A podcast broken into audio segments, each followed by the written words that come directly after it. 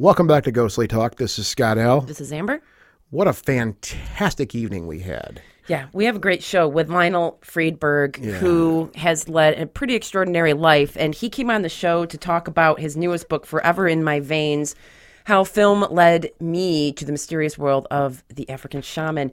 And Wow, man, heavy stuff. yeah, he, he's seriously stick around for the very end of the show because that story is like Yeah, you what need to he- listen to this thing what and who he encounters uh, while trying to do an interview about airplanes is like what yeah, kind of a mind blower. um yeah But no, a really fantastic time we had with Lionel. And I guess if I'm going to leave with something from this discussion, I mean, I'm really, I think, I feel very blessed to do this show. I know Amber does too. Uh, it- because I know we get to take away cool stuff. We get to have really great conversations with really interesting people. And I always take something away. And this is one of those nights where I did take something away, but uh, well, it's a positive thing and it's an inspiring thing. It's kind of a sad thing too because after talking to Lionel, I'm like, man, I feel I actually felt my gut kind of just like you're starting to get cabin fever. I can't say I haven't enjoyed myself just kind of hanging around the house for the last year because we're at that point now.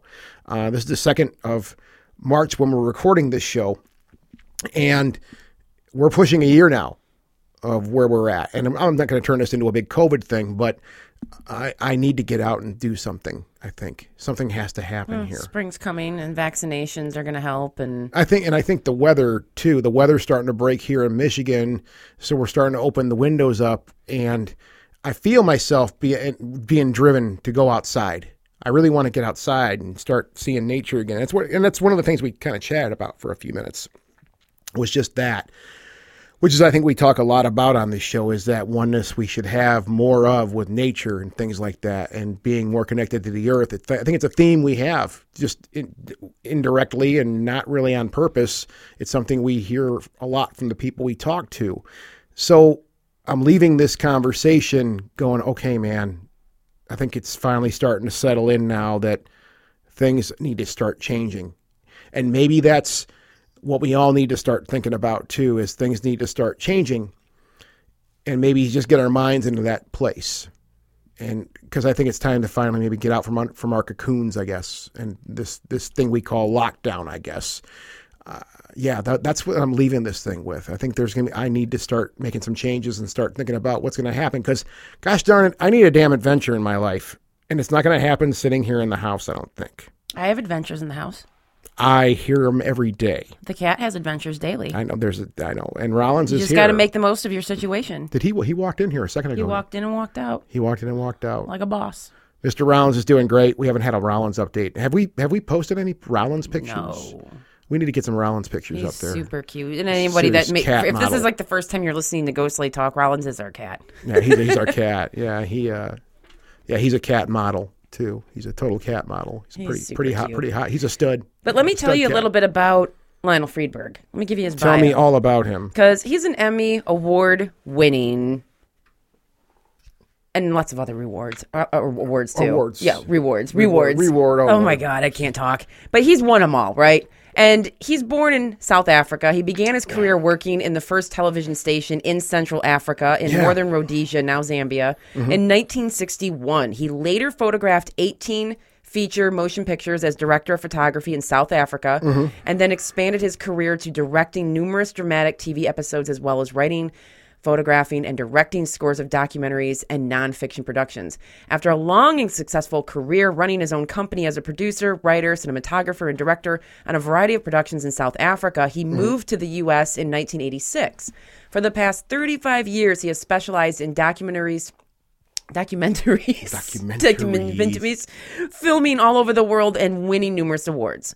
He has worked for the Public Broadcasting Service, which is PBS, the National Geographic Society, Discovery Channel, Arts and Entertainment, which is A&E, uh, and others, History Channel. He is the author go on all of three nonfiction books, and he's a New York Times and Los Angeles Times bestselling author as well. He is a vegan, environmentalist, and supporter of numerous animal rights causes. His interests include ancient history, cosmology, aviation investigations into the nature of human consciousness, and studies of the paranormal. He's Rollins interested is- in it all. Rollins is right there. He must And have heard us Rollins is right there. this. He's excited. He's staring so, right up at you. Seriously, enjoy this conversation. uh, that we have with Lionel Friedberg. It's a good one.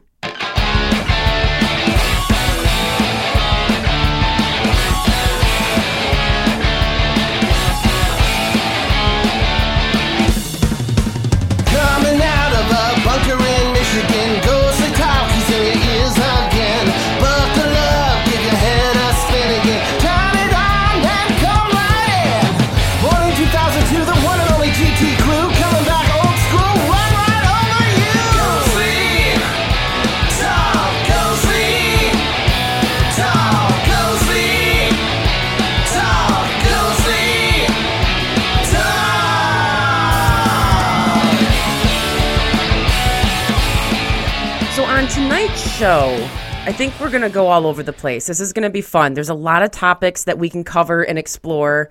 And with us, we have Emmy award winning documentary filmmaker Lionel Friedberg.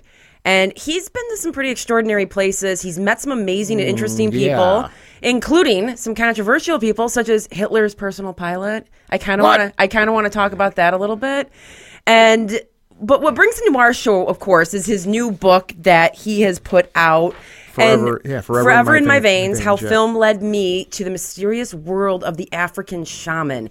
And I got really interested when I heard and well when I was reading about this and the African shaman thing cuz back in when I was in college around 2004, my anthropology class read this book called In Sorcery's Shadow. Yeah. And I never returned it. I kept it. It was by an anthropologist named Paul Ster- Wait, you Stoller. stole- No, no, you in college, Scott. You Oh, could buy your oh, I'm sorry. I'm college. All right. So anyway, this book kind of just stunned the whole class because it was about these African shamans, these these people doing sorcery and witchcraft in Africa. Uh-huh. This one is the Songhay people in Niger, but it was wild. When you read this, you're like, this is an anthropologist. He's clear-minded. He's not going to write something that's just there to entertain. Uh-huh. Yeah, he yeah. saw something going on and saw something in these people, and then in turn became an apprentice of of these shamans. but Uh, Lionel, who's with us, has had some experience, incredible experiences with African shamanism, including going back to 1964 when Yeah. I assume he was about 20, and he learns about his future from an African shaman, and I think I'm pronouncing it right, a Nagana. And I want to hear all about this. So, welcome to the show, Lionel. Did we destroy that? Is it Nagana, Lionel? Thanks, guys. No, I, I, no, it's actually called a nganga. Nanga. Nanga. Okay. Yeah, but I'll forgive you for your mispronunciation. now, uh, they, they, they call themselves ngangas in that part of the world. Are we talking about what is today the Republic of Zambia, in, right in smack bang in the middle of Central Africa? Most of my experiences, however, took place in South Africa, where shamans there call themselves sangomas. And the sangoma, the meaning of sangoma is actually a Zulu word. And what it really means is the, the one who can see into the future, kind of like a, a soothsayer, a fortune teller, if you like. Okay. That's the meaning of the, of the word. Um, and that's what these people do. You know, they not only um, consult uh, are consulted by, by patients and clients and whatever else, who come to ask them various questions about their health, but also whether they can make contact with their ancestral spirits for guidance, whether they can uh, give them uh, some kind of advice in terms of their career, can they dispense some kind of medication for an illness they may have. So sangomas or ngangas in Central Africa wear many hats. They do many many things, and the paradigm, the medium by which they do this, is through the bones. Now you've heard the term. What do the bones say, right? Yeah. Yeah. So what they do, they cast bones. Now these bones are not just all regular bones that you're going to pick up from the supermarket. These bones have got to be very, very specific.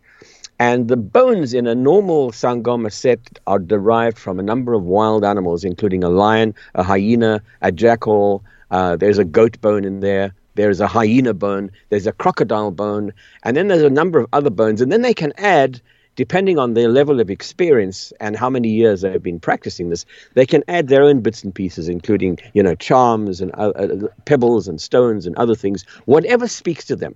Because the, the idea behind it is this when they throw the bones, now throwing the bones means basically just tumbling a, a bag of bones onto a grass mat, the way these bones fall are supposedly influenced by the ancestors of the person who has come for the consultation. It is that individual's ancestors who manipulate the way the bones fall. And then the Sangoma or the Nganga consults their ancestor, and their ancestors interpret the way the bones have fallen. So, have bones fallen upright, upside down, left, right, you know, one on top of the other, etc., etc. So, it's the way the bones speak through the ancestors that they do their work. And it is absolutely astonishing how accurate and how amazing this system really works. So you asked me about um, the uh, my, my my experience back in 1964, and Yeah. I, I will briefly go back and tell you how that all came about. Um, I was living in a country at that time; it was called Northern Rhodesia, part of the Great British Empire.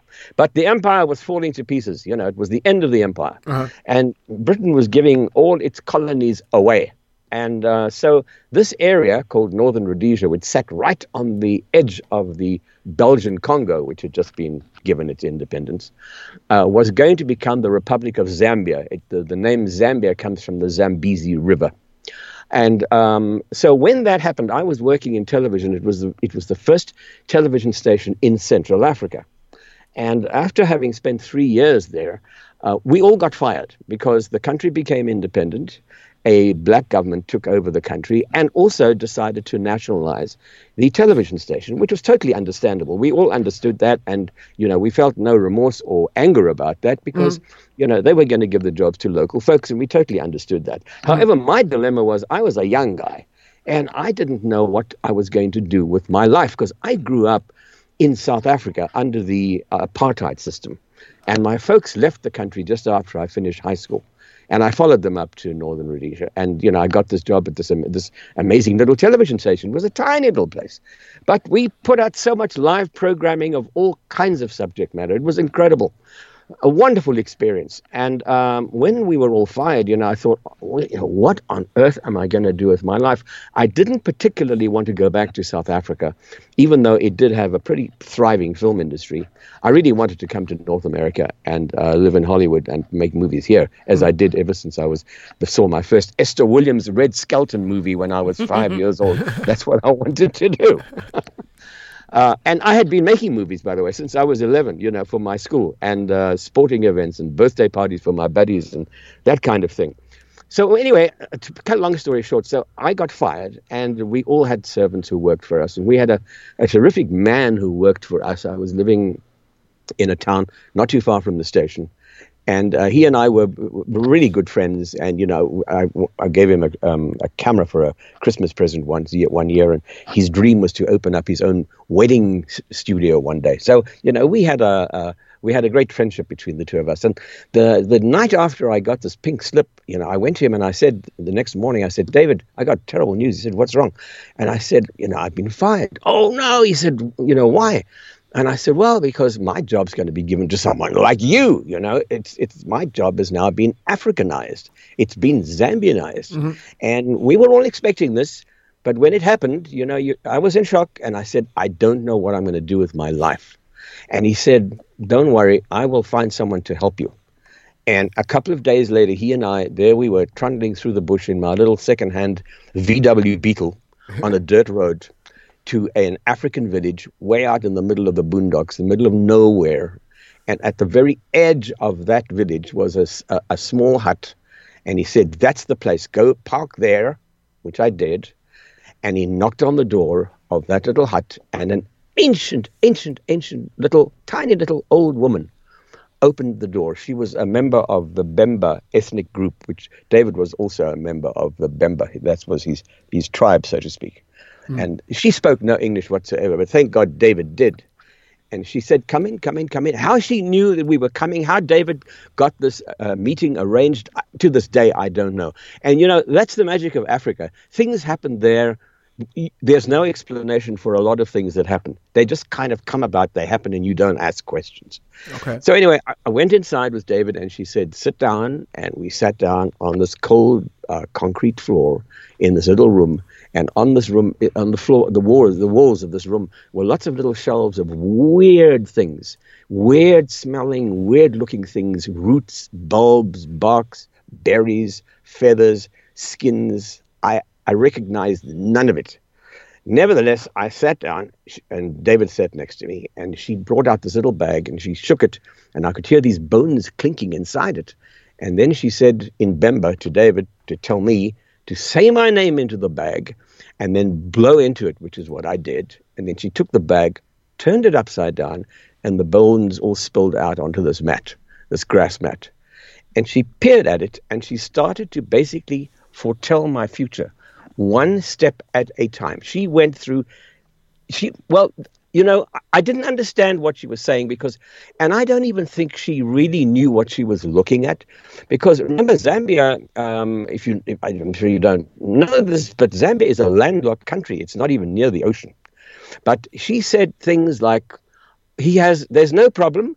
Because he will cross the big water. That's how the word she used. She was merely seeing visions in the bones. And I don't even think she really understood what she was seeing. But she said he will cross the big water and he will go in that direction. And she points to the north, you know. And he will she he will go to a place where there are big lights and famous people, and he will work there. Uh, so he must not worry that will happen. But she, then he, she gave all sorts of warnings. She said one day he must be very careful in his work because one day he will nearly die from a great beast. I had no idea what she was talking about. she said to him things like, in his work, one day he will go to a place where there is no color. There is just white. Everything in this world is white. He will go there. It is very, very, very far away. It's all white. There is no color there at all. I had no idea what she meant. And she went on and on and on. And one of the scariest things she said to me was um, uh, through David, she said to him, uh, she said, one day he will meet a man who was very, very close to the most evil man who has ever lived. And she clapped her hands in order to sort of emphasize the fact about this evil guy. And I will meet a man who knew this evil person. I, you know, none of this made sense to me at all.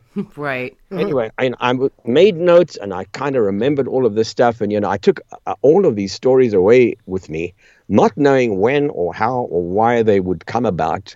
And sure enough, as my life unfolded, all of these events, plus a, a dozen others, all came true. I'll give you the example of the first one. I went back to South Africa because I had no option. I had to go back, and I joined the film industry there. And I worked in a studio in Johannesburg for about a year and a half, and then I managed to get a visa to emigrate to Canada. And so uh, those days, uh, this we're talking about the year 1966 now. Um, and the way you, you, you traveled abroad those days, particularly if you have a lot of baggages, you, you didn't go by air, you went by sea, you know. Uh, it was before the days of mass air travel. Yeah. And um, so I went by ship from Cape Town to Southampton in England, and then I was going to cross over the North Atlantic to Montreal. And the trip from Cape Town to Southampton was like a 14 day voyage. And every night I used to go up on the deck of the ship to look at the sky. I, I'm a sky watcher. Every, every opportunity I get, I look at the sky, always. Um, and you know, I became very aware of the fact that every night the sky was changing, the stars were changing, the the the, the patterns of the sky was changing every night. Well, obviously it was because we were going north, and the southern skies were slowly disappearing down beneath the southern horizon, and the northern hemisphere stars were beginning to appear. And that was a strange sky to me. And, you know, to be aware of that made me deeply aware of the fact that I was actually crossing the world. I was going from north to south across the big water, I suddenly realized. And I thought, oh my God, that's what she meant. She foresaw that fact that I was going to do that. Here I am doing exactly what that ancient old lady had told me in her mud hut in Zambia. I'm crossing the great water, The great water, from south yeah. to north. Yeah. And um and you know that was the first realization that what that little old woman and I wish I remember her name. I don't even know what her name was. Uh, you know that a lot of things that she may, had told me may well come true.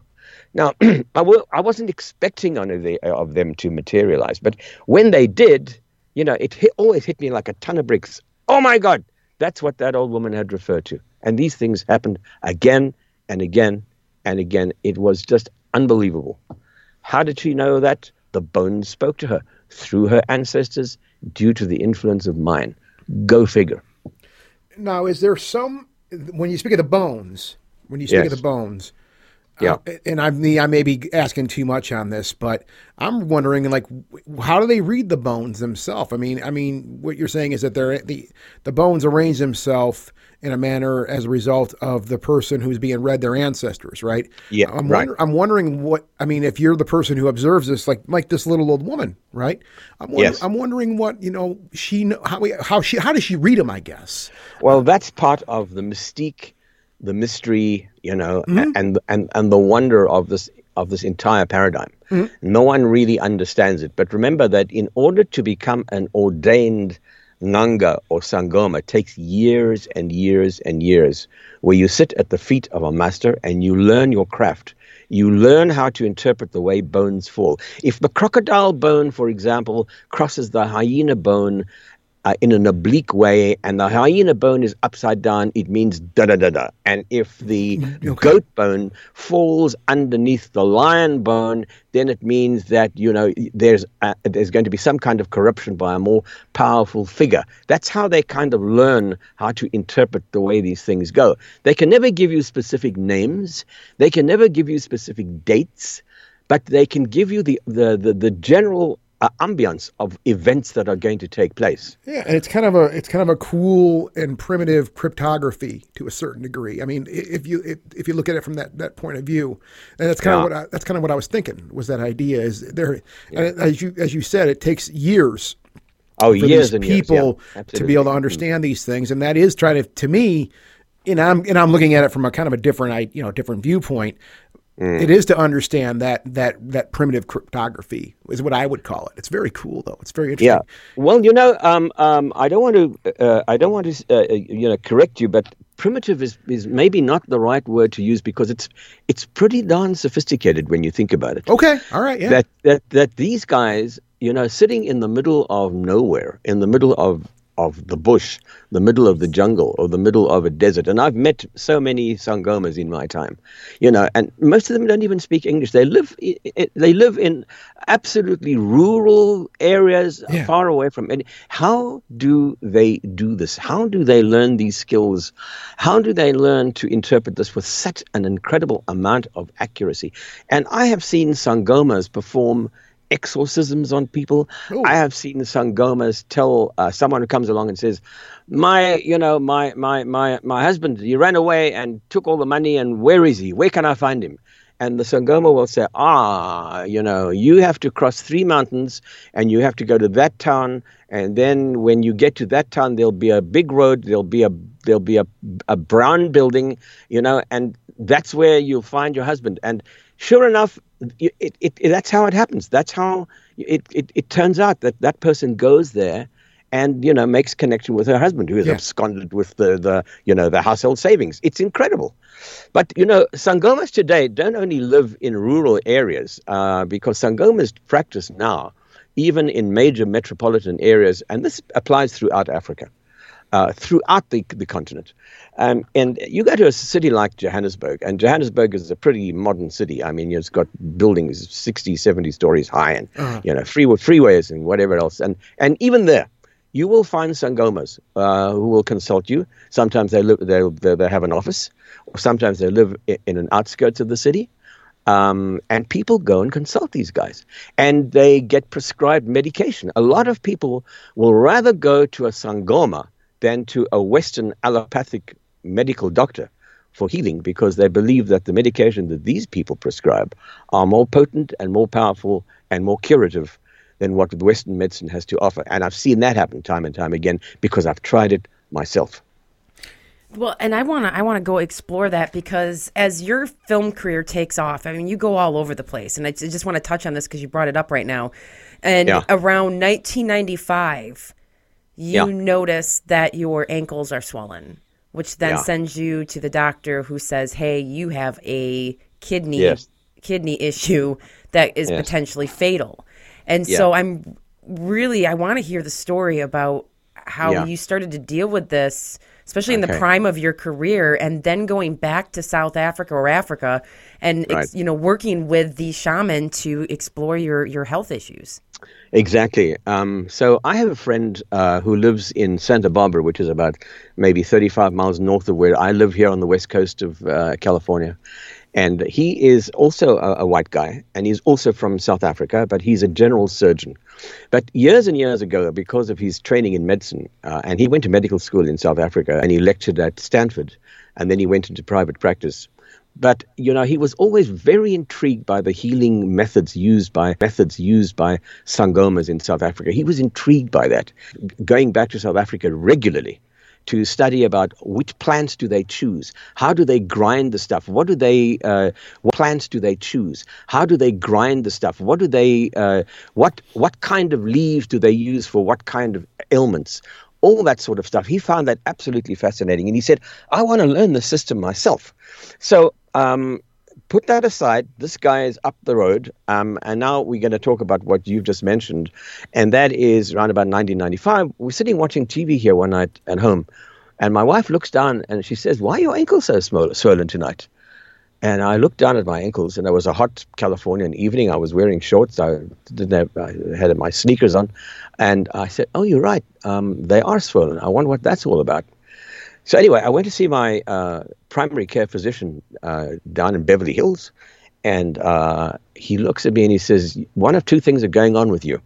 You either have a heart condition or you have a kidney condition. We better look into this very seriously because that's not good. Not at your age. You don't get edema, which is you know the swollen uh, uh, um, uh, ankles. You don't get that at your age. Something's going on with you." So he sent me to a nephrologist, a kidney specialist. And within a week, I had a biopsy. They took a chunk of one of my kidneys out. They put it under a microscope, and the guy says to me, You have a chronic kidney condition. We don't know what causes it. We have no idea why you're having it. But your immune system is attacking both of your kidneys, and your kidneys are failing big time, and they're failing fast. And we've got to get you right. So I said, So what are we going to do? Yeah. And he said, uh, Well, we have no method of curing this. The only way we can get this under control, and this is what they do with most autoimmune disorders, whether it's a skin disease or, or whatever it may be. Uh, I have the kidney condition. What we do, he says, is we suppress the immune system to prevent it from doing what it's doing. It's, it's, it's, it's turning on you. It wants to harm you. It wants to kill you. So we're going to suppress it. And I said, How do you do that? And he said, Well, I'm going to give you a, a, cocktail of some really potent stuff, and you're going to start taking this so that you suppress your immune system. It's going to make your immune system virtually non existent. You're going to be uh, susceptible to colds and flu, and anybody who coughs on the other side of the room, and if they have anything, uh, any illness or whatever, you'll get it because you won't have an immune system. But hopefully, your immune system will stop turning on your kidneys. Well, I tried that. I tried that for like six months and I thought I was going to die. I never felt so terrible in my life. And I eventually I went back to the guy and I said, you know what? I would rather die from my illness than from your cure because I can't mm. take this stuff. This is just too much, you know. And he said, well, then you're going to die. You'll, you'll be in dialysis before you know it, or you'll be dead, one of the two. And I, I had no idea what to do. So I turned to this friend of mine, this general surgeon up the road in Santa Barbara. I, I called him up one day and I said, Dave, I need to talk to you. And he said, come on up. And I went up there and we went, we had lunch together. And he said to me, um, he said, yeah, that's, that's a serious situation. He said, you know what? I'm going back to South Africa in like three months' time to, to spend another uh, month or six weeks, I think it was, with his teacher. The, he had a teacher in a place called a country called Swaziland. Swaziland is a landlocked country that sits between South Africa and Mozambique. It's a beautiful part of the world, mountainous and absolutely magnificent. And he had a teacher there who was teaching him about the herbs and the leaves and the, and the roots and the berries and, and also how to read bones because he was intrigued by all of this stuff. And he said, I'm going back to my teacher and um, why don't you come with me? Maybe my teacher, maybe he will have a cure for you. And I said, are you kidding me? You, as a as a Western trained medical doctor, you telling me I've got to go and see a, a witch doctor? And he said, Yes, that's exactly what I'm telling you. Whoa. And I said, Okay, you're on. I'll, I'll go with you. And uh, I went with him and I um, we flew all the way from um, uh, New York to Johannesburg. Then we drove overland to Swaziland, and we checked into this little this little compound, this little this little village where this guy lived. His teacher, and his teacher's name was was well, he his full name is complicated to say, so most people just refer to him by the initials PH. We met PH, the, the Sangoma, And the minute I shook his hand, he looked straight into my eyes and he said, You are not a well man. There is something seriously wrong with you. He just picked that up just by holding my hand. And he said, Tonight I want you to come to my Ndumba. Ndumba is what is like a, a, a, what a name that they call their medicine hut, where they keep all their bones and their uh, their, their medications and their stuff. Their Ndumba hut. He said, "We'll we'll we'll do a bone reading tonight. See if we can find out what's going on with you." And I said, "Okay, fine, that's great." And you know, um, I looked at Dave, and Dave said, "Yeah." And Dave nodded. He said, "Yeah, you see, this guy, he's he he he'll be able to help you." So I went in there that night and he throws the bones and he says to me, Oh, he says, you have a really, really serious condition. You need to see a really powerful Sangoma. I know someone who's more powerful and more skilled and more experienced than me. And I will arrange for you to meet him. And I want you to go and see that guy because I'm sure that he can heal you. You know, so I put my faith and my trust in this man. I had no, no, no I because I had nowhere else to turn to. I didn't have any option. And I said, okay, fine, that's that's great, we'll do that. Two days later, we go into the little town nearby where there's a trading store, you know, a single trading store where they sell everything from, you know, motor, motor motorcycle tires to cans of paraffin to tobacco to baked beans, everything, you know. and and uh, we go there, and outside the store it this, stands this little little guy, and once again, how did he get there, and why was he there? I have no idea but he was there. And then PH says to me, "This is this is Mr. Mazia, and Mazia is the doctor who will help to cure you." Uh, and I in, shook his hand. He, he, spoke no English. He spoke only Swazi. Swazi is a like a derivative of the Zulu language. By the way, there are eleven languages in that part of the world. Wow. And um, I shook his hand, and he was very meek and very mild, and he was a short little guy. And I thought, wow, well, you know, if you're telling me that this man's going to help me, I, I don't feel any great power or, you know, energy coming from this guy at all. But all right, we'll give it a try. And a couple of nights later, you know, we were in a Land Rover driving along these dirt roads for like three hours, Dave and I and an interpreter, to a little village at the top of this huge mountain range. It was absolutely spectacular countryside, and all of these round huts. And one of the huts was bigger than every or than all the others. A big round hut, and I could hear drumming coming from inside this hut.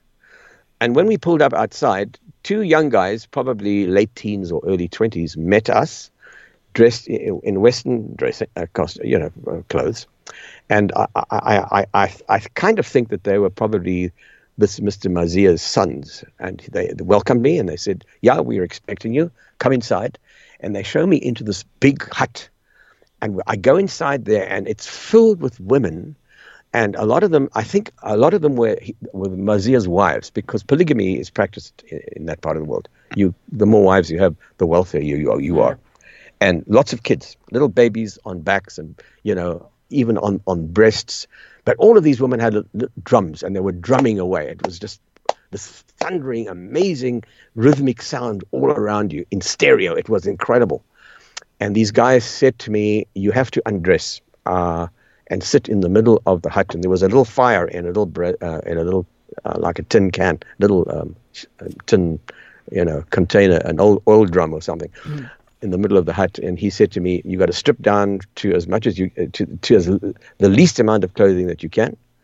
And fortunately, I was wearing you know little uh, short underpants, uh, and my any sense of embarrassment, I just cast that to the wind. Right. You're in Africa, forget about it. Yep. You know, no one's going to notice. No, you know, forget about all those values. Go out the window. You just do what you're told. I don't know why I just thought about that when you were talking about that. I thought about that. I'm like, when some if someone in that situation said, "Okay, undress," I don't know why. And I mean, no, I mean, it's it's of course it's a little funny, but I thought, of, I mean, really, I thought about that and said, "Well, yeah, no problem. Yeah, I mean, first of off, you, you want the help, but Yeah, you are in I a mean- place where that Well, just, and yeah. it's not not a time with cell phones and social media where you're worried that your picture is going to end up somewhere. You know, Yeah, I mean, it's it- not going to happen. yeah, I mean, if I'm at work and somebody says that, I'm just gonna be like, "Dude, get out of here." it's not gonna happen. But Yeah, but there's another dimension to it, and that is that you know nudity and the human body is nothing to be embarrassed about. I mean, Yeah. we have this weird uh, idea here that you know you don't you don't uh, you don't go around uh, nude and you don't uh, show your private parts in public. Well, in Spain they do, and in Germany they do, and here we don't. And you know, we still have these Victorian values, and you know, Yeah. we're all human. We all we, we're born with that stuff, and we keep denying it, uh, which is just an unhealthy situation. But that's another story. so, um, you know, so I strip down to my underpants and I sit down. Uh, in the middle of this hut, I stretch out and I'm, you know, sitting up straight against the pole with my feet as close to that fire as I can get because it was kind of chilly that night. And this drumming sound all around me and babies crying and nothing is happening. And then, like about half an hour later, these two guys that met us appear at the far end of the hut in a doorway that I hadn't noticed before. They suddenly appear and they are dressed in their tribal regalia and they looked absolutely magnificent. Straight out of a movie. They looked Wow. absolutely amazing with their uh, sort of grass skirts uh, rattles tied around their ankles each one holding a spear lots of beads and just arrived. And not saying anything just on either side of the door standing there like sentinels. So i kind of knew that something was going to happen. But i had no idea what and then, like five minutes go by, and suddenly through this doorway comes this guy, Mazia, this meek, mild, tiny little man that I'd met outside the trading store, but he was a completely different individual. His eyes were fiery red. I thought, my God, the guy's stoned. What's he been? What's he been on? You know, but it wasn't that at all. It's like he had taken on the essence of another being. He became someone completely different to who he normally was. And he too was dressed in his tribal regalia, covered in beads, grass skirt, rattles tied around his feet. When I say rattles, they basically are cocoons, you know, um, that they tie around their ankles and go as they walk. Um, and he yelled, Aya! I got the fright of my life. I thought my heart was going to stop. I had, I really, and I I mean, it's straight out of Indiana Jones falling into the snake, the snake pit. Yeah. That's how I felt, you know. you know, why me? And what's going to happen? Anyway, um, the the drumming stops, and the guy falls onto onto his hands and knees, and he starts to walk like an animal towards me. In a the, the the shape that he took was kind of like a hyena with a hunched back, and snorting. He was like he, had become he had become a hyena. And he walks up to me, staring at me, and he goes all the way to my feet and he starts to smell my body. All the way up the left side of my body. I tell you, it was as scary as can be. I had no idea. I felt like, you know, he was smelling me to prepare me for the cooking pot. That's, you know. Oh my goodness. And he, he goes, he's, he smells and smells and grunts, and eventually he gets to my left area where my left kidney is, and he starts to heave. He wants to get sick. He starts to oh, you know, as though he wants to belch.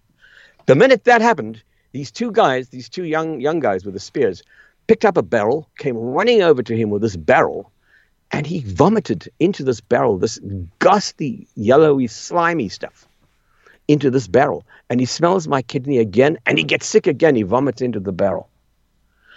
They stand there. He starts smelling all the way up my side, up to my my neck, up to my head, my ears.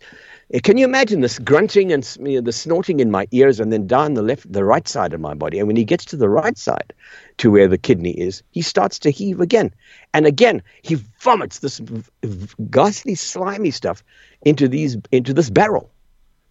And uh, when that was done, they, these two young guys take, took the barrel out of the hut, and the guy stands up, and he, with his legs spread apart, and he folds his arms, and he looks down upon me, and he starts uh, saying things to me in Swazi. I don't know what he was saying. It was all translated uh, to me afterwards. But essentially, what he had said to me was, "Your grandfather was here tonight, and your grandfather guided me to find out what is wrong with you. And your grandfather guided me to the organs inside your body that are not good. And I have taken the bad stuff out of them. And I have spat them out. They are no longer in your body. This stuff will not make you sick anymore, thanks to your grandfather, because he showed me the way. He- This is what he tells me. And then he says also, he says, Now you have to be grateful to your grandfather. And every time you go for a walk or every time you leave your house, you must take a walking stick, a cane, and you must use that. And you must think of your grandfather every time you go out of the house, you go for a walk, or you go for a hike, or whatever. And imagine that you're taking your grandfather for a walk and be grateful to him for his help. That's what he told me. And then he left the hut. And then the drumming started again. And then people just started disappearing. And, you know, w- we got up, I got dressed, we got back in the Land Rover. It was maybe one o'clock in the morning now. And we drove back to PH's um, uh, uh, huts. And I was stunned. I was trying to process what had happened. And Dave was also kind of speechless. But the guy, the interpreter, you know, told me what this man had said. And he said, you, You're going to be okay. He said, Because your grandfather is the one who was behind the healing tonight. And he was the one influencing Mazia to do what he did to you. He did what we call a femba. And I said, What's femba? And he sort of thought and thought, and he said, Ah, you would call it an exorcism. He exorcised the bad stuff out of your body. Now, so we get back to PH's place, and you know, the first thing I did was I just crashed straight into my sleeping bag. And at about 10 o'clock the next morning, I woke up kind of feeling very dizzy and very strange. And PH, this is the man who's our host, uh, he, he was there and he saw me and he was smiling from ear to ear. Now, there's no cell phone, there's no telegraph, there's no communication, right? But he smiles as though he knew exactly what had happened the night before. And he smiles at me and he says, Ah, you're up. Okay, come into my Ndumba. I have to talk to you. And you know, I sort of crawl over to his Ndumba and I said, I said, can I have some coffee first? He said, Yeah, sure. I had a cup of coffee just to wake up, just to begin to feel human. And he said to me, he stared at me and he said, Mazia expelled the bad influence, the bad negative energy from your body last night. And he said, and I know from what happened last night and how he knew, I still don't know to this day. He says, You now need a stick to pay homage to your grandfather because it was your grandfather who was behind you last night to help. And he said, and you know, two weeks ago, I knew that I would need a walking stick for somebody. And he reaches into the shadows in his hut and he takes out this freshly carved walking stick that he carved because he knew someone would need it. I was the guy. How did he know that? How did all of these parts and pieces and incidents fall together the way they did? It was absolutely extraordinary. Well, you said a few minutes ago that these things just kind of happen in Africa. They do. Like that. They In just, Africa, just they do. Happen. Yeah, Yeah. you can't really, ex- like, you can't really explain them, and I think that happens more. than- You know, I, I think that happens everywhere. Personally, I mean, I, I mean, I know in my own life, I've had those same weird things happen where everything just kind of falls into place without any type of intervention, so to say. Right. Right. It just, Yeah. and you know, and you may not be conscious of it at Mm. the time. But then, in retrospect, you look at it and go, "Oh wow, that was crazy how that all came together, and it, and it was for a good thing. It was all good stuff that happened." Oh right? yeah. Oh, obviously, it yeah, yeah. I mean, it was life. It was life changing, and you know. yeah, so I came back from that trip, and I went and I told my nephrologist this. Of course, he just laughed at me. He said, "Yeah, you, you, you've been seeing witch doctors." He said, "You give me a break," you know. Uh, Yeah. And and you know, he was the guy who said to me, "Within ten within ten years, you either going to be on dialysis or you'll be dead." Well, that was that was thirty years ago. Wow. I'm, Wow. I'm still here. You know. Wow. Um, I was you going know, to ask it you is how you how, how absolutely amazing. I'm sorry to interrupt you, but I was going to ask you. I mean, how did you feel? I mean, how did your body feel? How did your mind feel after this whole thing? I was just very confused by the whole thing. But as my condition stabilized, I mean, my kidneys, my kidneys were and still are um, damaged because of the early parts of the illness, but they are stable now. They are basically stable. They're still functioning, not full, but not uh, to the full extent that they were capable of uh, originally. They're probably working at fifty percent of their level. But you know, I look, I'm still around. I'm You're still, alive. Yeah. Yeah. You know, it's And, funny. you know. Go ahead. Go ahead. Go ahead. No, no. I mean, I and I and I, I credit you know those guys, and then I saw other shamans later on other trips and subsequent visits that all endorsed this time and time and time again. You know that it was my kidneys, and that you know there's bad energy, and you you know you will survive it because your ancestors will help you, your grandfather will be there for you. You know they kept endorsing. These are these are people who don't even know one another. Yeah. It's funny. Um, as you're you're talking about this, I was just thinking about what you know. A couple years ago with me, I was having some issues, like you know, physical issues. Yeah. Uh, I was I would call them stress issues. right? Yeah. And I went through a lot of the same stuff. I was, you know, I love my doctor. He's a great person. I've been going to the man for many, many, many years. Uh, Right. but all he can do, and he flat out told me, he's like, hey, you Mm. know, what my job is here is to prescribe medicine to you that I think is going to help your situation, help your quality of life, right? Right. Right. Um, so I did see some. Uh, I I did seek out some alternative things. I I you know I was having. Well, I'll just tell you flat. out, I was having like re- weird. Um, I'd call them tremors on the in Yeah. my on my right tr- temple, and this would go on all day long. It was it was Mm-hmm. craziness. It would drive me nuts, and and it was probably I'm pretty sure it was from stress. And then that happens, and it stresses you out even more. so it's this nasty round Yeah. robin you're in, right? yeah. yeah. I know it. Mhm. I ultimately, uh, you know, went went to went to massage therapy, right? Had, and had acupuncture done, which I know is a, it's a completely different part of the world we're talking about. But I had this hmm. done, and and the and the people spoke to me and said, you know, flat out. here's what they said. This is so funny. The one woman, she's like, "You don't smile a lot, do you?" Huh. And I'm like, "What are you talking about?" She's like, "You don't smile. You got a hard face. You front. You, you got mean face. Wow. Your your your face is your face is mean and tight." And that's seriously, this is what she said. She said, "Your face is tight and mean," and she's like, "That's what's causing your problems." Oh well. She's like- see, yeah. She's uh-huh. like, "You need to lighten. You need to smile more. You need to loosen up and lighten up you a see- little bit." You, right? you, you're bottling up all your tension. That's what's causing your illness. Yeah, yeah, and it all started to make sense then, right? so, Mm, yeah. And that I, I had that massage work done. I had some acupuncture done. I had some really what I would I call now some very, very, very good advice given to me. Um, yeah. And not two nights later, I remember me and Amber were here at going. We went out to dinner, and Mm-hmm. I was sitting there, and I'm like, "Hey, you know, all them tremors are gone. Yeah, I don't think I've even heard you mention that in a long time. I forgot about those. They never came back. Wow. They never wow. came and back. so, so when was this? When did you have that uh, told to you? When was this? That would have been, I would say, uh, June-ish of 2019. 2019. Okay, so that's that's a while back. Yeah. uh-huh. Um, Yeah, yeah, and I haven't had them, you know, and I'm not saying that I've been perfect about the advice I was given, but um, you know, and, but I have a doctor who was prescribing me, you know, I mean, mild narcotics to a certain degree. Right. No. Um, Yeah. And, Yeah. and I'm and I look back, and, and I don't fault him for that. He's doing what he's trained to do. of course he is. Absolutely. Yes. Right. But I think the solution came from, you know, from some more natural things and Yeah. what I would consider some very good advice. Different, but the same. you know, Mm. that's what I thought about when you were telling me this. So, and that's Mm-hmm. absolutely fantastic. I mean, that's, that's, fa- you know, 30 years later, that's, that's amazing to, Mm. Yeah. uh, to hear that. And I mean, I would agree with you too, Lionel. That would be, that would freak me out. Well, and it just it, they would scare that. It would scare the disease out of me. I'd be like, I can't deal with this it, anymore. go, it goes to show though that there's something else going Oh, on there in so our so in our world to to to take on someone's energy like that and, and the way he did it, you know, almost like becoming well, becoming like a cheetah or hyena or whatever, and taking in Mm. That energy and getting rid of it, and that that's a common thing that I find in a lot of energy healing type uh, stuff where people will Mm-hmm. bring something in, they'll experience the pain maybe in their hand themselves, and boom, Right. cast it aside, and they get rid of it. It's like you're the conduit in between Yeah. these this this energy, but it's Yeah. there's something going on because I also don't think it's completely mental. Like, oh, I went to Africa and this guy did this, and so I'm just it's mind over matter. There's there's something Oh no, no, going it's on. Much, it's it's much deeper Yeah. and uh, uh, uh, deeper may not be the word on a higher realm than that. There's no question about it. yeah. Um, you know, I use an analogy in my book, the very last page of my book, uh, Forever in My Veins. I try and and summarize. You know, I've had an amazing life, I have to tell you.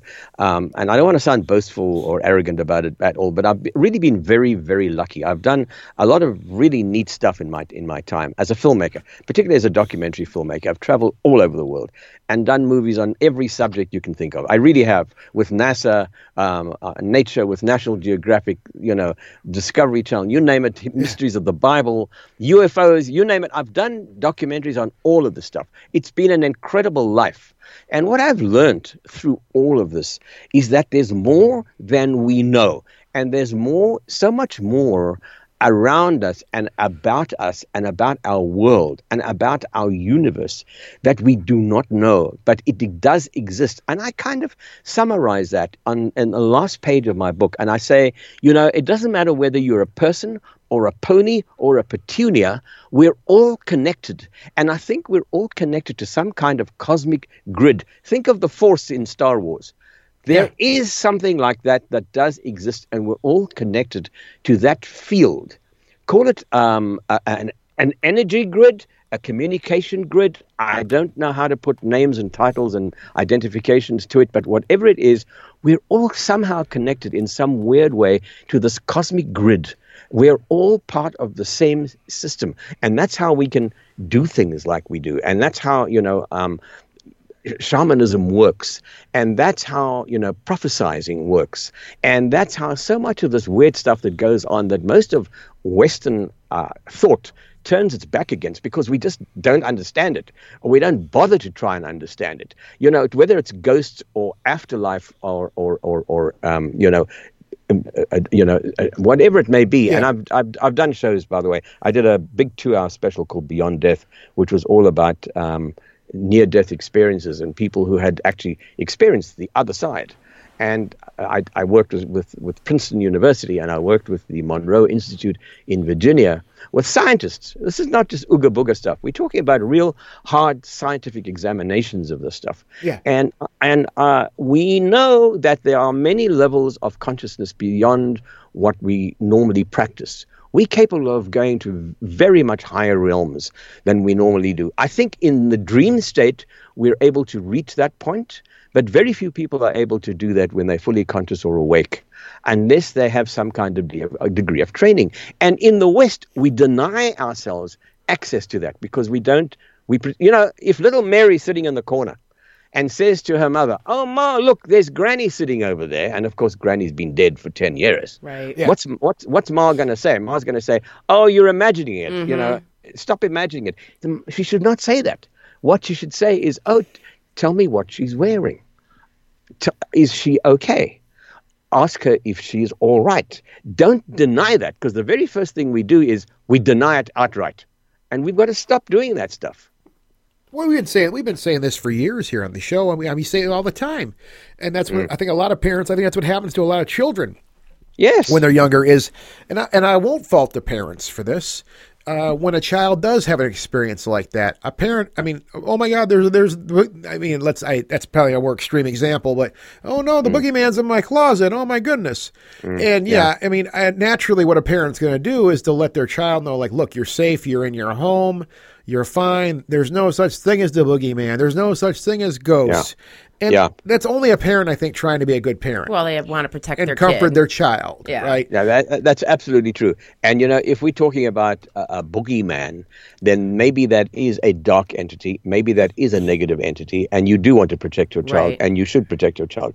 Yeah. But if the child is saying that you know a, a lost friend or a, or a, a lost member of the family is here, or says a man came into my room and he smiled and he you know wanted to talk to me, don't dismiss it outright. You know, say to the child, well, next time if that happens again, come to my room and tell me about that, and I'll come back with you, and then you can ask the man what he wants from you. You know, Yeah. D- give the child a sense of safety, a sense of well-being, uh, that the mother is there or the parent is there to protect the child. But don't deny it outright because that's by the time we've reached our teens, we've lost that capability because it's been eradicated from us already.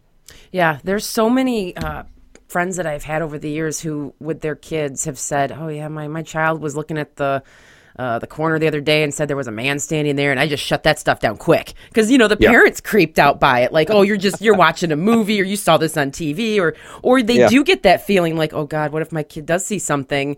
I'm I'm a little disturbed. I don't know how to process this. I had a friend recently whose uh, granddaughter said um, Yes. she started talking about the orb people that were orb around her. orb people.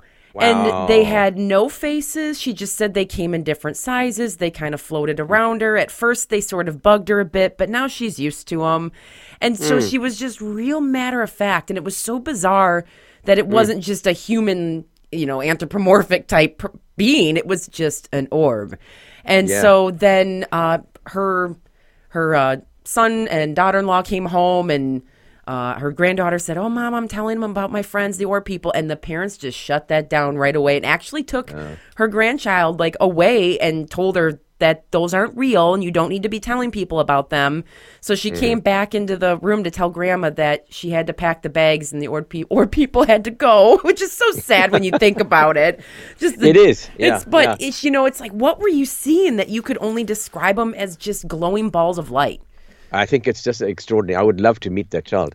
You know, I, when when I did the Beyond Death show, I I, I met. Uh, I personally interviewed three young kids. They were all under the age of seven. They had all had near death experiences, and they and they did not know each other. But there was a, a pediatrician up in Seattle who were, were who kept tabs on their on, on their cases and also on other cases in the area of young children who had experienced NDEs, and he had a whole file of these uh, children, about a dozen of them, and um, he said to me, "Uh, "You can interview my three patients," and the and then he also sent me to you know go and talk to a couple of the other kids as well who were not his patients, but but he kept a file on all of these people, knowing the parents knew about it, of course, and he said to all of these children, he said, "You know, when you were asleep." What actually happened to you? They all described very, very similar things. And then he said to them, Can you draw me a picture of what you saw? And they all drew very similar images of this tunnel with the light. And at the end of this tunnel, there was a white figure. Some of them called them angels. Some of the kids said, "Oh, that was Jesus." Some of them says, said, "Oh, that was God." Some of them said, "Oh, those were you know doctors," um, and they were calling me to the end of the tunnel of light. And then they said to me, "It's time for you to go back now," you know. And then I woke up and I was I saw mommy and daddy again, you know? So um, when you get experiences like that and descriptions like that from children who don't make this stuff up, Yeah. and when there's such similarity between them, you know, of course there are more realms and dimensions to to to what we normally accept ac- accept in Western society. You know, I mean, here uh, no one wants to talk about death. No one wants to talk about dying. No one wants to talk about crossing over. It's just part of the process. We all go through this, and we've gone through it many times, and probably will many times. I think most, a lot of people, especially in in, in America, they don't really ever want to talk about death until they really are facing it. Yes, and by then it's a bit late because because they're not prepared, and it becomes a very very difficult experience for them.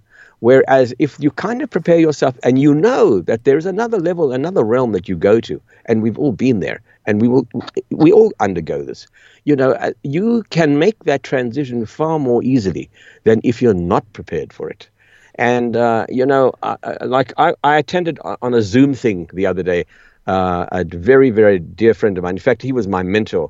Um, he taught me everything I know about cinematography, and he passed away from Parkinson's disease in England. And the, he, there was the cremation was in London last Wednesday, and I watched this. And when I saw the coffin in the chapel, you know, what I did was I kind of I, I projected to him uh, a sense that Ian, it's okay. You're going to be okay. You can make this transition. You've made it before. It'll be easy on you. Just take it easy and just let the transition happen. Do not be scared because you know a lot of people when they die they don't realize that and they aren't aware of the fact that they that they're dead. Particularly those killed in battle or a car crash or whatever. Uh, and and those are very unfortunate incidences, of course. But you know, it, death is part of life.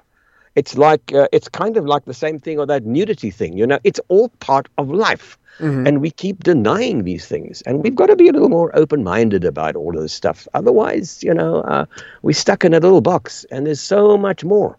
I think, especially here in the United States, uh, and I think I've said this before, we're very distracted. We're a very distra- distracted group of people. I mean, I know, especially over the last year, uh, Yeah. we've been very distracted. COVID. Yeah, yeah, we've been very distracted. But even before that, though, um, we're people are just distracted in general. We have so many we have so many things that keep our minds off of what the things we're talking about right now. Uh, Right. The real stuff, the stuff that really does matter.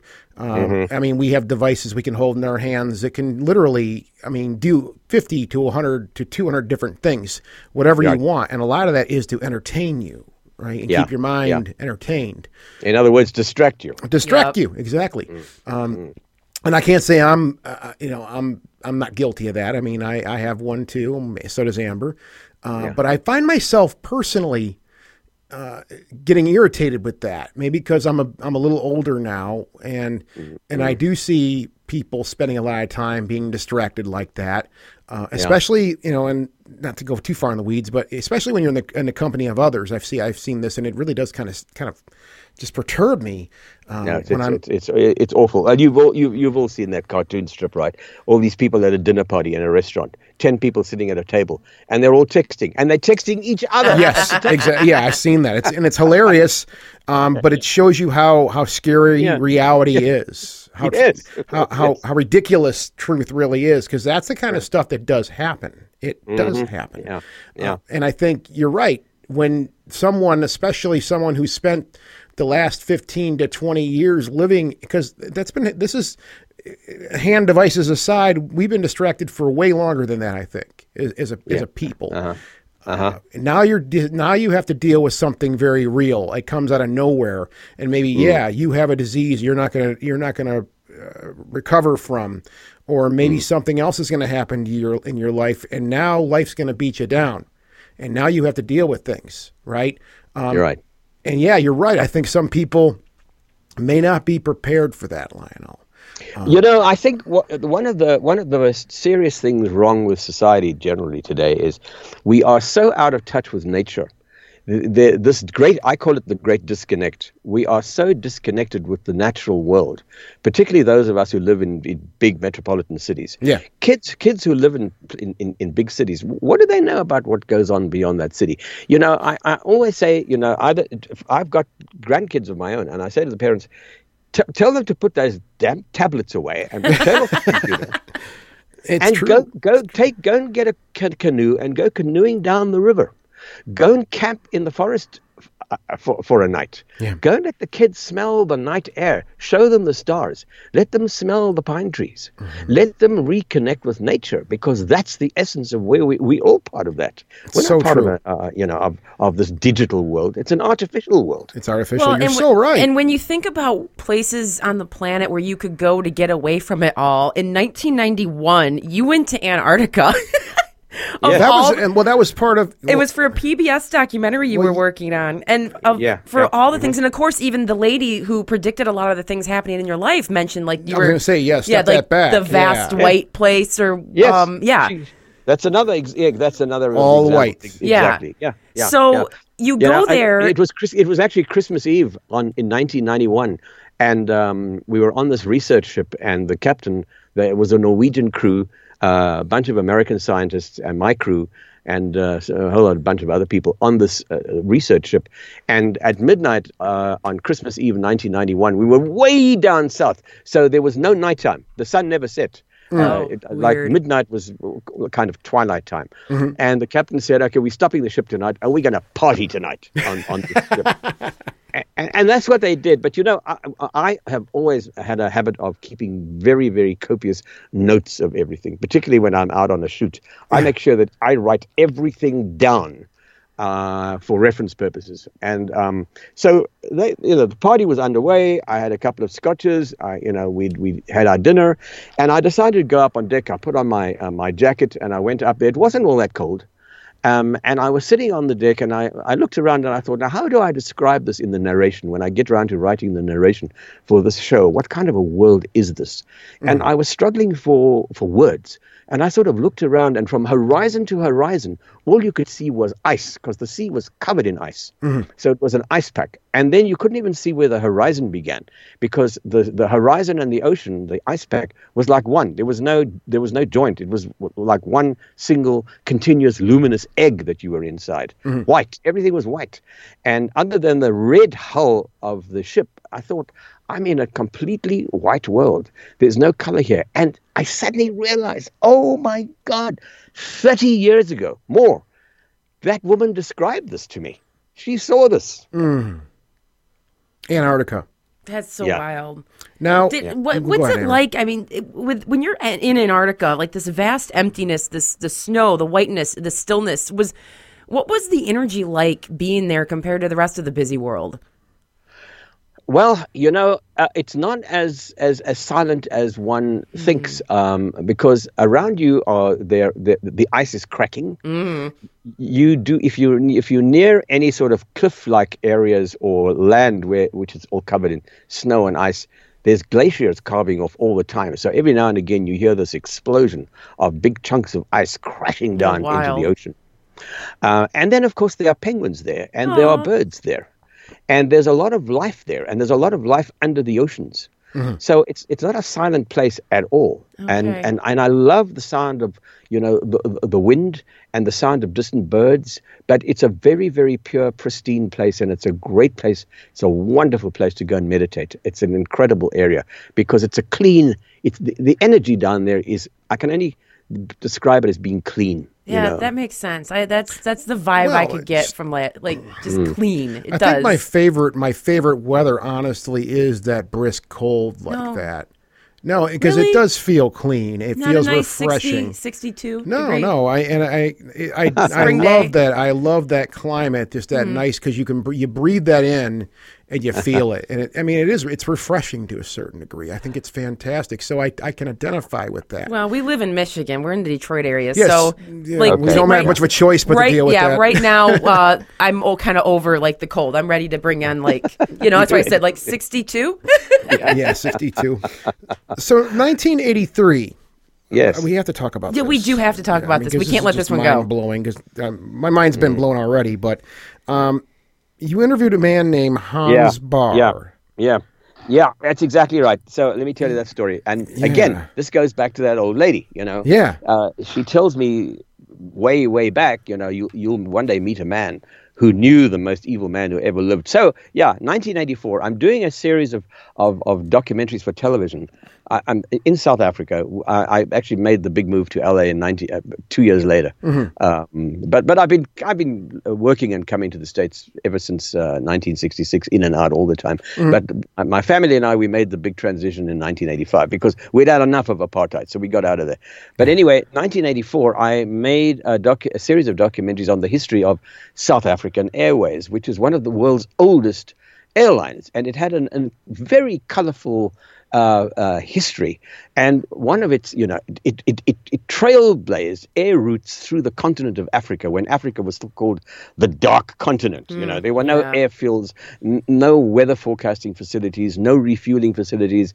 You know, routes were, were very primitive. Um, you, you you could get lost very easily and never get found, you know, in jungles or in deserts or whatever. So, you know, the, the, the airline story is a fascinating one. And um, so in 1984, the airline, uh, 1934, the airline, in its very, very early days, decided to order three brand new. Um, actually, it turned out to be more than three, but the initial order was for three.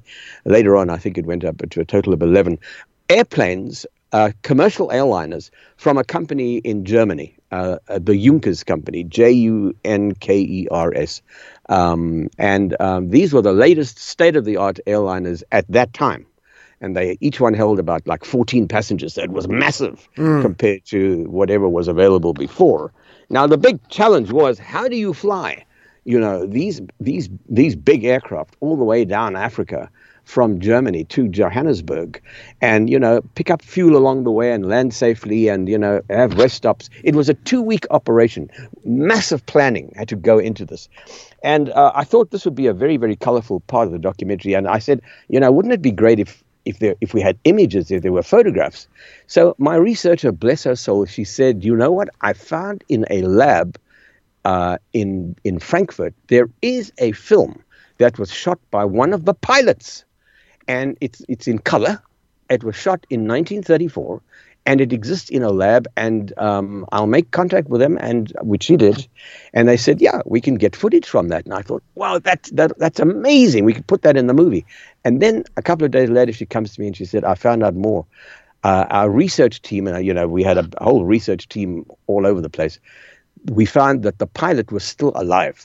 He was like 89 years old at the time. And I said, Oh my God, we've got to interview that man. Can you imagine that? We've got to interview this guy. So, through the German Foreign Office, they facilitated uh, the, uh, um, us meeting this, uh, making contact with this guy who lived near Munich in Bavaria. And that, yes, he would agree to be interviewed about that delivery flight. So, I mean, I was excited as can be.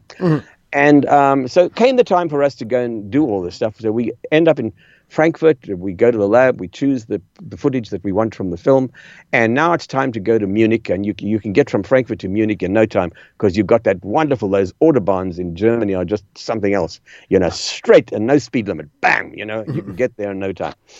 And we had two vehicles, uh, vans, uh, with the crew. We had a public relations crew, photographic crew, my crew, members of the of the aviation industry, and this guy from the German government who facilitated the whole thing, who spoke wonderful English, and he said, you know, I'll be your interpreter because apparently this this pilot uh, did not speak any English. Yeah. Uh, and uh, all I knew about him was his name was Hans Baur, B A U R.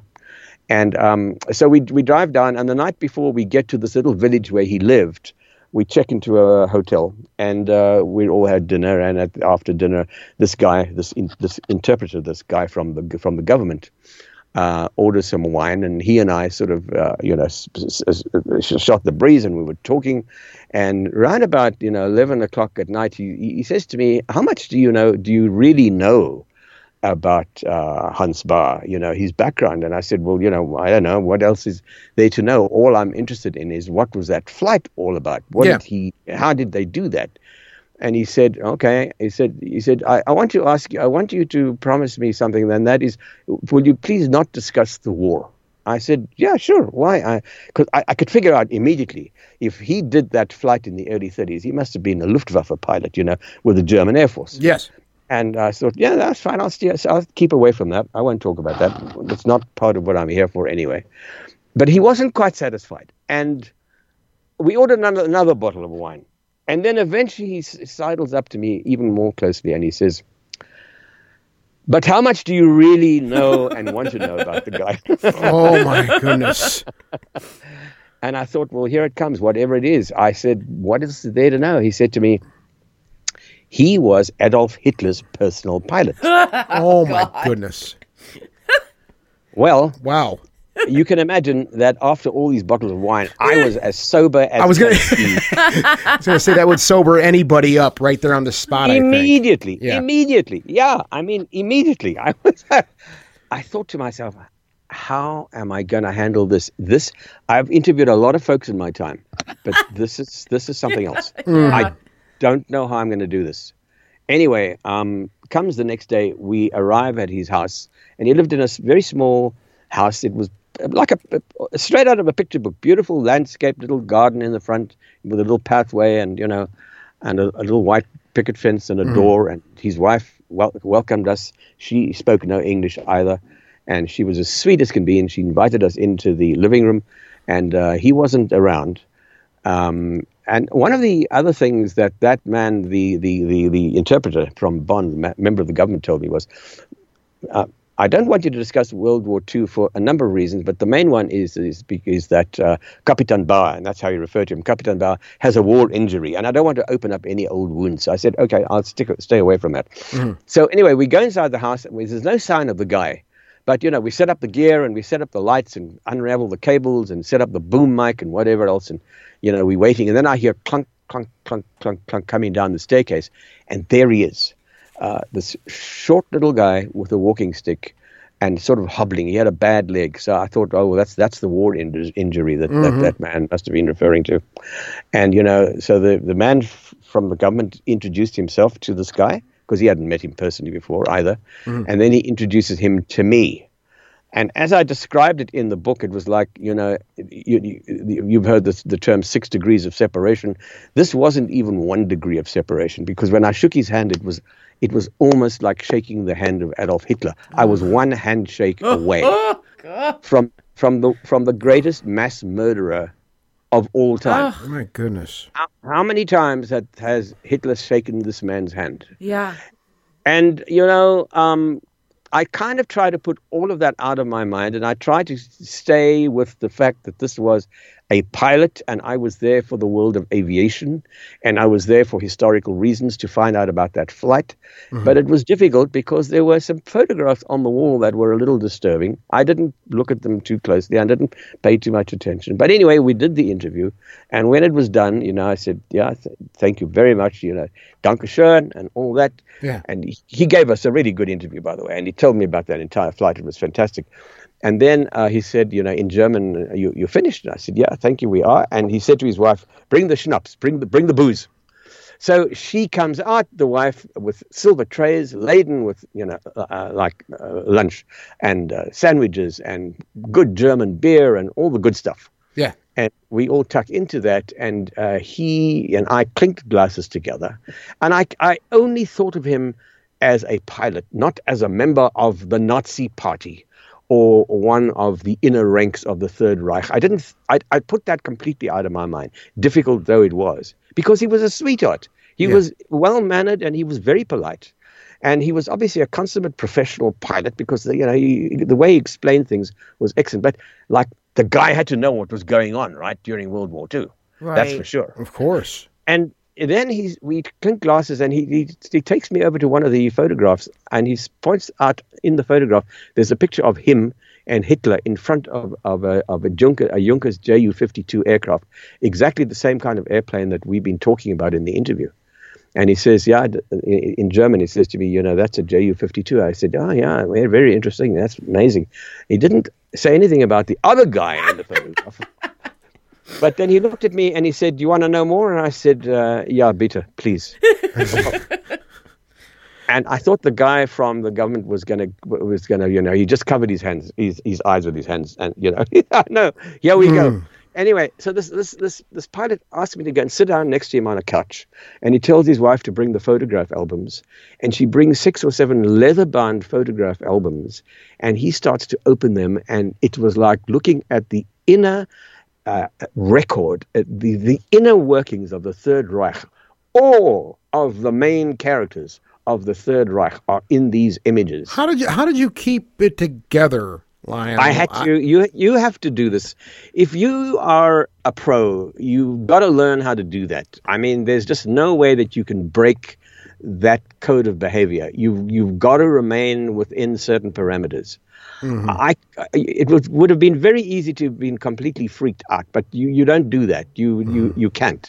It's not a professional way to behave. Ask Larry King. I mean, he's you know uh, the guy's dead now, but you know he's uh, he's interviewed a ton of people, and he didn't uh, maybe not liked all of them. You, you've got to remain a, a, a keep to a, a, a mode of decorum. I agree. You've got to, to stay within those parameters. You know, you're an interviewer, so Oh, yeah. that's how that's how you do it. And and anyway, um, and he, it's page after page after page, and in a lot of the photographs, this guy appears with Hitler.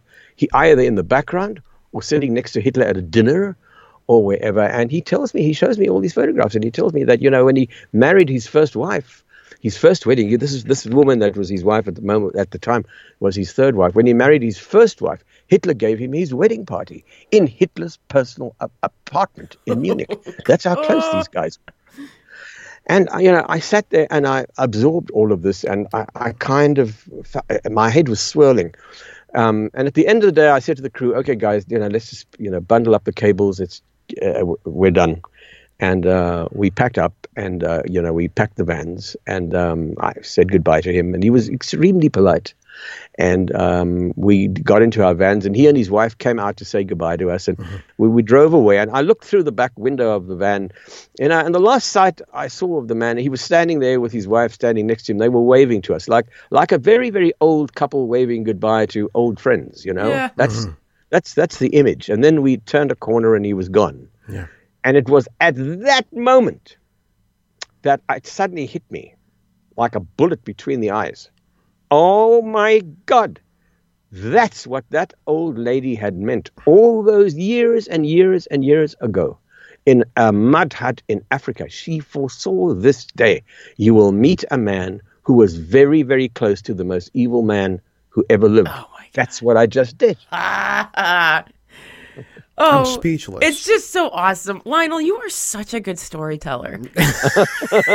like I feel like I didn't even have to ask a lot of questions. it was just no, like I- sitting here listening. Like well, no, I mean, you know, I love it. And the thing about that, you you mentioned this before, Lionel, and I, it's I love meeting people like yourself because I've I've often thought I've had a pretty charmed life. I've had, I've had a lot of great adventures. I've I got a lot of great stories to tell people, uh, Yeah. and then I meet you.